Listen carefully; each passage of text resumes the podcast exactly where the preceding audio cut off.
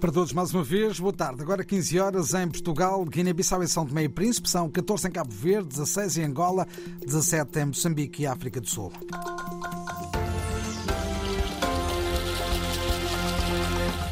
Susana Lemos, na edição a esta hora. O ministro português dos Negócios Estrangeiros já reagiu à notícia da morte de Alexei Navalny, principal opositor do Kremlin. João Gomes Cranvinho enviou condolências à família de Navalny, que morreu hoje na prisão no Ártico, onde estava a cumprir uma pena de 19 anos por fraude. Na rede social X, o chefe da diplomacia portuguesa prestou homenagem a um homem que resistiu ao regime de Putin e que lutou pela democracia da Rússia. Gomes Cravinho escreve que não tem dúvidas, Putin é o responsável pela morte de Alexei Navalny. Navalny. São várias as vozes da comunidade internacional a questionarem a morte do opositor ao Kremlin. O presidente da Ucrânia, Volodymyr Zelensky, que está na Alemanha, diz que o líder do Kremlin tem de responder pelos crimes que cometeu.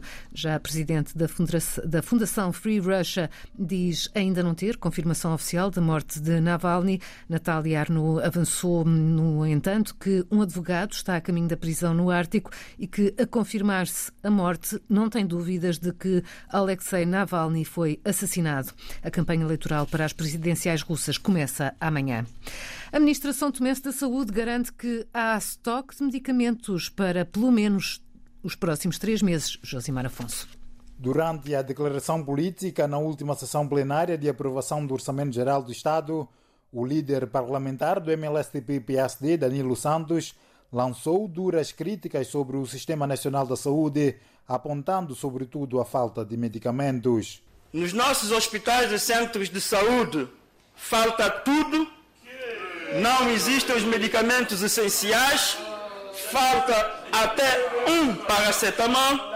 A ministra da Saúde, Ângela Costa, refutou as afirmações do líder parlamentar do MLSTB-PSD e garantiu o estoque de medicamentos para os próximos três meses. Dizemos de uma forma geral ao povo de Santo Tomé e Príncipe que estejam descansados, que nesse momento, sobretudo os medicamentos essenciais, nós não temos problema nesse momento e estamos a fazer de tudo para que isso não volte a acontecer.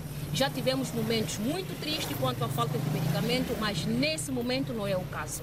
Ângela Costa visitou o Fundo Nacional de Medicamentos e outras unidades de gestão de medicamentos do país para recolher dados atuais sobre o estoque dos medicamentos. A ministra lamenta as afirmações do maior partido da oposição. Falando isso, não está comprometendo somente o governo, mas sim comprometendo todo o sistema, comprometendo mesmo aqueles que fazem gestão e também aqueles que nos fornecem esses medicamentos. Ministra da Saúde São Tomense é garantir estoque de medicamentos no arquipélago para os próximos três meses.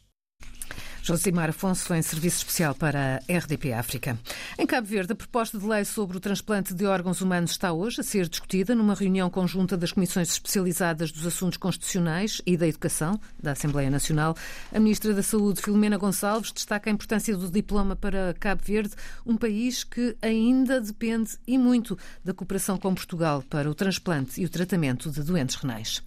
Irá permitir que possamos, em Cabo Verde, fazer nomeadamente transplante de rim, que é muito importante porque nós temos muitos pacientes com a instalação dos dois um, serviços de diálise, um na praia, outro em São Vicente, nós temos ocupação praticamente a 100%. Assim que a lei entrar em vigor, vigor, o Governo poderá criar as condições logísticas para que a colheita e o transplante de órgãos humanos comecem nos hospitais centrais do país. Um passo decisivo para a melhoria da qualidade de vida dos pacientes, diz Filomena Gonçalves. Isso mostra que a questão renal é uma questão séria para a saúde pública. Isso mostra também que, com a esperança de se poder começar a fazer o transplante de rins em Cabo Verde, estaremos a devolver qualidade de vida às pessoas que deparam com este problema, estaremos a também dar mais esperanças de vida, não só para esses pacientes, mas também para as suas famílias. Declarações da ministra cabo-verdiana em Addis Abeba, onde participa no encontro sobre um encontro, um encontro de alto nível sobre a saúde em África. A proposta de lei de transplante de órgãos foi aprovada há cinco anos em Conselho de Ministros, mas só hoje foi aprovada na generalidade pelo Parlamento cabo-verdiano. Em Cabo Verde, mais de 250 pessoas fazem hemodiálise diariamente enquanto aguardam pela oportunidade de um transplante renal no arquipélago. O presidente norte-americano vai receber o chefe de Estado do Quênia. A visita de Estado está marcada para 23 de maio, anúncio feito esta sexta-feira pela Casa Branca em comunicado. William Ruto será assim o primeiro presidente africano a beneficiar de tal recepção a mais solene no protocolo diplomático americano desde a investidura de Joe Biden em 2021. A Casa Branca explica que a visita marcará 60 anos de relações diplomáticas entre os Estados Unidos e o Quênia e irá celebrar uma parceria benéfica para ambos os povos. As ruas da Póvoa de Varzim, no norte de Portugal, vão encher-se de palavras durante os próximos dias. O Festival Literário Correntes de Escritas abre portas, já este fim de semana, a celebrar 25 anos de história e sob um tema bastante oportuno, Cláudia Aguiar Rodrigues, sobre a liberdade.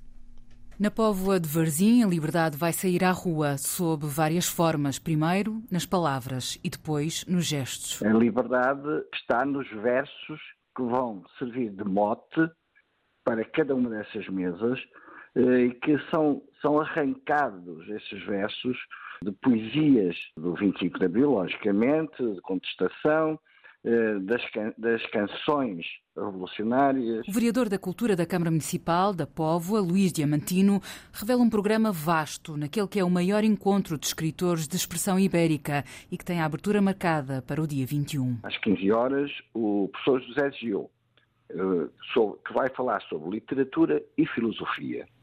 Eh, é sempre uma conferência de abertura que temos temos também, como disse, e bem, 120 autores de 16 nacionalidades aqui na Povo. Eh, queria destacar aqui a Hélia Correia e o Germano Almeida, dois prémios Camões, que estarão connosco. Mas como escolher o que não contar? Com poesia, no mercado municipal, nas praças, etc. Eh, mas teremos o lançamento de 40 livros só neste, neste, neste ano, eh, já lançamos mais de 500 livros nas outras 24 edições. E as novidades passam também por o encontro de tradutores para debater os desafios do ofício, pela apresentação de uma maquete do espaço que vai ser criado para acolher o espólio do escritor chileno Luís Púlveda. Correntes de Escritas, um festival literário que promete agitar, no bom sentido, a cidade da Póvoa de Varzim durante os próximos dias. É o essencial das notícias às três da tarde, hora de Lisboa, a edição de Susana Lemos. Informação em permanência também na internet. É só clicar rdpafrica.rtp.pt.